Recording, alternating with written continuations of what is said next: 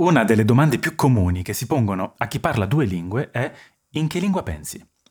La risposta non è così semplice come potrebbe sembrare e in questo articolo vi racconto la mia esperienza personale nel padroneggiare due lingue e come questa abilità abbia influenzato il mio pensiero e il mio modo di essere. Io sono di madrelingua francese e mio papà è italiano. Ho imparato il francese per primo e poi l'italiano quando mi sono trasferito in Italia all'età di otto anni. Il processo di apprendimento di entrambe le lingue non è stato affatto semplice, ma mi ha permesso di conoscere due culture diverse e di imparare a navigare tra di loro. Quando ci trasferimmo in Italia, frequentai prima la scuola francese di Milano, eh, l'istituto Stendhal. Tuttavia, non imparavo l'italiano, quindi per risolvere il problema i miei genitori mi iscrissero alla scuola pubblica italiana sotto casa, in via Lezzara. Questa scuola aveva la particolarità di accogliere nelle sue classi studenti con disabilità uditive e con disturbi dello spettro autistico. E gli anni trascorsi in questa scuola sono stati meravigliosi e mi hanno permesso di conoscere due insegnanti eccezionali, Adele e Laura, che mi hanno insegnato la meravigliosa lingua italiana. Durante il mio tempo alla scuola pubblica italiana ho stretto amicizia con un ragazzo con disabilità uditive, di nome Giampiero. 15 anni dopo, ricevetti una telefonata da Giampiero. Riusciva a sentire e a parlare al telefono. Sentirlo parlarmi di quello che era successo in questi anni mi colmò di gioia e mi fece anche capire quanto sia importante la comunicazione nella nostra vita quotidiana. Dopo aver imparato l'italiano e aver dimenticato un po' il francese, tornai allo Stendhal. Qui iniziai a mescolare le due lingue, creando una sorta di lingua di transizione tutta mia, e alla fine le due realtà si divisero dentro di me, e anche i due aspetti psicologici. Le lingue riflettono infatti l'identità di un popolo, il suo modo di pensare e ciò a cui attribuiscono importanza.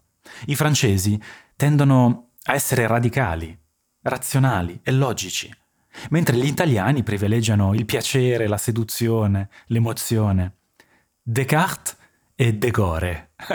Questa dicotomia mi ha aiutato a capire chi sono io e come le mie radici biculturali abbiano contribuito a formare la mia identità.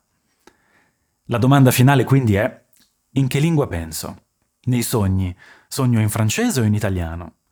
E la risposta non è così semplice. Per come la vedo io, il pensiero non ha una forma precisa e non esiste se non nel linguaggio astratto della nostra mente. Il linguaggio è uno strumento di comunicazione esterna che ci permette di esprimere i nostri pensieri agli altri in modo comprensibile. È un traduttore del pensiero, se vogliamo. Di per sé, il pensiero rimane all'interno del nostro cervello. Non ha una forma necessariamente legata alla lingua di chi lo produce. Solo quando dobbiamo comunicare con qualcuno siamo costretti a esprimere i nostri pensieri in una lingua piuttosto che in un'altra. La lingua del pensiero. Se devo dare una risposta alla domanda iniziale, direi che penso in pensese, una lingua immaginaria che simboleggia la lingua del pensiero e che ci unisce tutti come esseri umani. Il pensese è la lingua dell'anima e tutti noi la parliamo fin dalla nascita. Per concludere, essere bilingue mi ha permesso di vivere due culture diverse e di comprendere meglio il modo in cui le lingue influenzano il nostro modo di pensare e di essere. Nonostante le difficoltà nel padroneggiare francese e italiano, sono grato per questa opportunità e per come mi ha permesso di crescere, sia come individuo che come comunicatore. La lingua in cui penso potrebbe non essere chiara o definita, ma ciò che conta è il legame che ho sviluppato con entrambe le culture che rappresento.